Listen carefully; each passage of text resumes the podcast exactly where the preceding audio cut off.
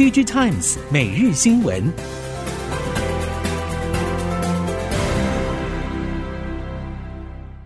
听众朋友好，欢迎您再度收听 Digitimes 每日新闻，我是谢美芳，带您关注今天的科技产业重点新闻。半导体急冻状况数十年来首见，记忆体及逻辑 I C 封测大厂力成集团至此召开法说之际，董事长蔡笃恭分析后市，也因此坦言今年 Q 一 会是最艰困的一个季度。执行长谢永达补充说，由于企业大举缩减投资，像是资料中心、商用固态硬碟、S S D 等需求，去年 Q 四 急冻，行动绘图记忆体库存调整则是众所周知，今年 Q 一 会是淡季更淡。最近欧美 I D M 大厂陆续公布了最新的财报讯息，包括德仪、意法、恩智浦等业者整体营收表现好坏参半，尤其消费性应用衰退幅度并不低，车用电子成为唯一的支柱。 I D M 业者对此普遍强调，车用市场稳健拉货，符合原先预期，后续订单能见度相对明确。不过熟悉车用 I C 市场人士则是认为，车厂客户备货态度还算相对积极，其他料件拉货动态陆续有趋缓的迹象。后装市场相关零组件更是和其他应用领域部分一样，已经进入库存调节状态，需求温差是相当大的。市场传出，苹果渴望在 Apple Watch Ultra 高阶系列产品导入二点一寸 MicroLED 显示面板，来取代目前的 OLED 面板。将因此强调 MicroLED 带来亮度更高、功耗更低的优势，而预计二零二四年对外推出，不过受价格和成本偏高所影响，初期出货规模十分有限，甚至已经传出可能会延后到二零二五年才推出。业界对此表示，最近几年来乐金显示器长期和苹果配合进行 MicroLED 的 L T P S 背板开发，而 L G D 也是苹果 Apple Watch 面板主力供应商。根据了解， L G D 计划会在二零二四年 Q 三 配合供应出货 MicroLED 使用的 L T P S 面板。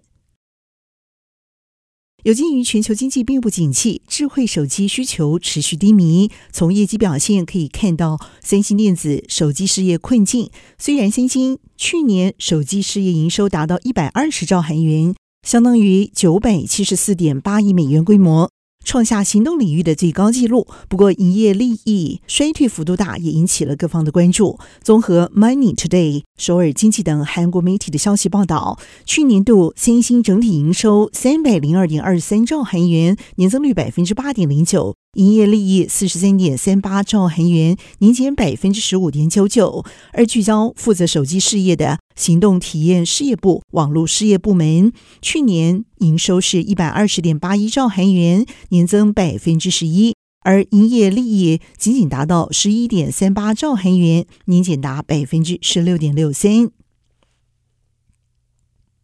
二零二三年全球贸易和经济走势诡谲难测，虽然供应链瓶颈已经获得疏解，国际货运费率和成本持续走低，不过客户订单规模不断缩减和递延的情况则是同步发生。台湾经济研究院景气预测中心主任孙明德因此预判，去年十二月已经是景气谷底，而今年上半传统产业先复苏，下半年电子业就会跟着恢复成长。不过也有专家人士认为，还不足以就此论断，要看未来几个月的国际情势变化才能进一步决定。乐金能源解决方案受到全球经济环境所影响，曾经一度传出中断北美亚利桑那州电池工厂的投资情况。不过乐金能源解决方案日前已经发布了二零二二年 Q 四 的财报，不仅强调相关投资计划正持续进行，也提出和特斯拉展开电池供应合作的可能性。有不愿意具名的知情人士透露，百度会在今年三月份推出类似 ChatGPT 的聊天机器人服务。未来百度用户搜寻结果除了一般连结之外，也可能会加入聊天机器人的回应。根据路透、彭博的报道，百度计划推出聊天机器人服务，和 ChatGPT 一样能透过学习和用户进行自然的互动。知情人士对此分析，百度一开始会以独立应用的形态推出服务，后续则是会将聊天机器人整合进入搜寻引擎中。南韩半导体业界传出消息表示，三星电子、S K 海力士最近已经停止去年 Q 四 的降价促销计划。根据消息传出，这是为了处理 D RAM 过高库存。两大韩厂先前是以低于平均销售价格 百分之四十 左右的水准来调节库存销售。南韩业界因此分析，最近 D RAM 价相对趋于正常，两大韩厂因此也停止这一波的降价促销，推测两大韩厂库存危机暂时获得疏解。韩国媒体引述消息指出，最近三星 D RAM 供货价较去年 Q 四 走跌 百分之十五 到 百分之十八， S K 海力士 D RAM 供货价走跌 百分之十五。 之前二零二二年 Q 四 两大韩厂 D RAM 售价较 Q 三 低 百分之三十 到 百分之四十。 德仪公布去年 Q 四 财报，整体营运表现并不佳，库存的天数则是大幅攀升。德仪表示， Q 四 确实如公司原先的预估，除了车市之外，其他应用市况都处于低迷。同时，德仪虽然强调库存问题可以获得解决，后续扩产计划也会持续进行，却没有对市况何时能复苏提出明确观察，也因此让外界担心，现阶段类比 I C 市况前景是否真的如此不明朗。这与先前台系 P M I C 业者之前状况类似，虽然业界普遍认为市况在今年下半年能够复苏，不过 P M I C 相关业者提出的前景预估都更加保守。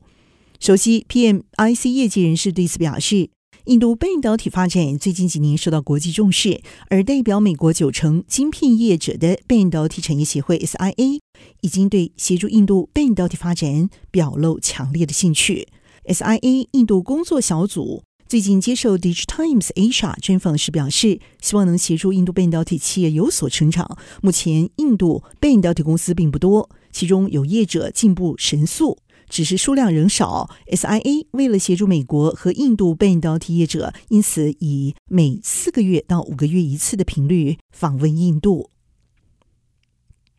MicroLED 有可能会成为电子纸技术未来的竞争对手吗？市场传出苹果最快有可能会在二零二四年新版的 Apple Watch Ultra 当中采用 MicroLED 萤幕，使得 MicroLED 进程备受瞩目。而电子纸技术最近几年在许多应用上都有所突破，整体产业也在发展当中。之前市场曾经传出，苹果正测试原态电子纸解决方案来作为折叠设备的外侧萤幕，而这项显示器同时也已经和平板电脑相似的应用程式当中进行测试，最快有可能就会在二零二五年问世。对于苹果和元泰是否会有进一步的合作，元泰总经理甘峰元表示，双方确实有接触和合作，不过对于相关产品应用和细节，他三缄其口，只向外界透露，敬请期待。英特尔展开自救行动计划， P C 供应链传出，最近英特尔正积极和特定 P C 品牌客户洽谈，降价求售上一代的处理器，其中 i 九 处理器降价幅度高达七十到八十美元，降幅两成左右。不过由于市场需求疲软，英特尔降价是否能刺激拉货仍然有待观察。丰田将会重新打造电动车平台，设法来降低成本，提升效率，同时以进一步和特斯拉等电动车领域先行者有所竞争。此外，丰田原任社长丰田章男已经转任会长，由年轻一轮的佐藤元志接任社长，来加快朝向汽车新科技转型计划。以上科技新闻由 Digitimes 电子时报提供，谢美芳编辑播报。感谢您的收听。